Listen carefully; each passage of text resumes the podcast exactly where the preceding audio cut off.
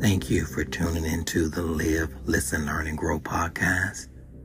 Today I will be sharing with you Is America becoming a banana republic? What is a banana republic today? As the term banana republic has evolved in the last century, it is no longer limited to countries in Central America or the tropics. Key characteristics of a banana republic in the modern world include number one, widespread government corruption.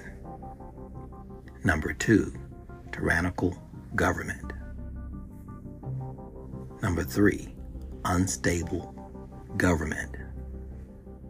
Number four, civil unrest. Number five, coup attempts, insurgency.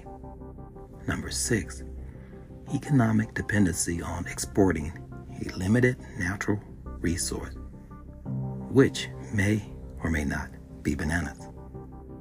Number seven, sorry for the interruption.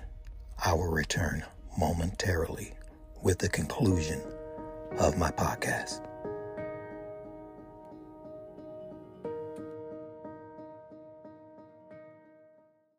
Infrastructure owned, supported, country interests. Number eight, overall economic dependency on foreign investment or business entities. Number nine, widespread poverty.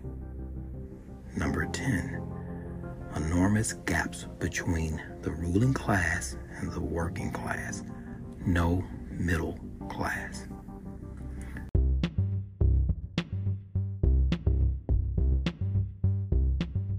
This will conclude my podcast for today.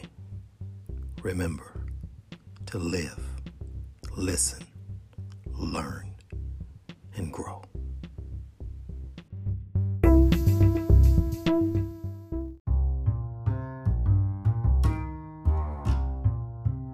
Know this podcast message was supposed to be over. My apologies.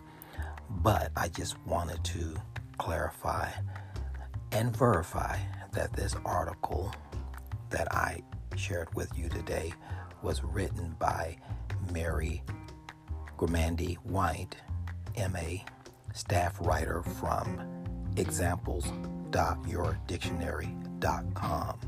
This originated from her, and I'm sharing it on my podcast. God bless and take care, everyone.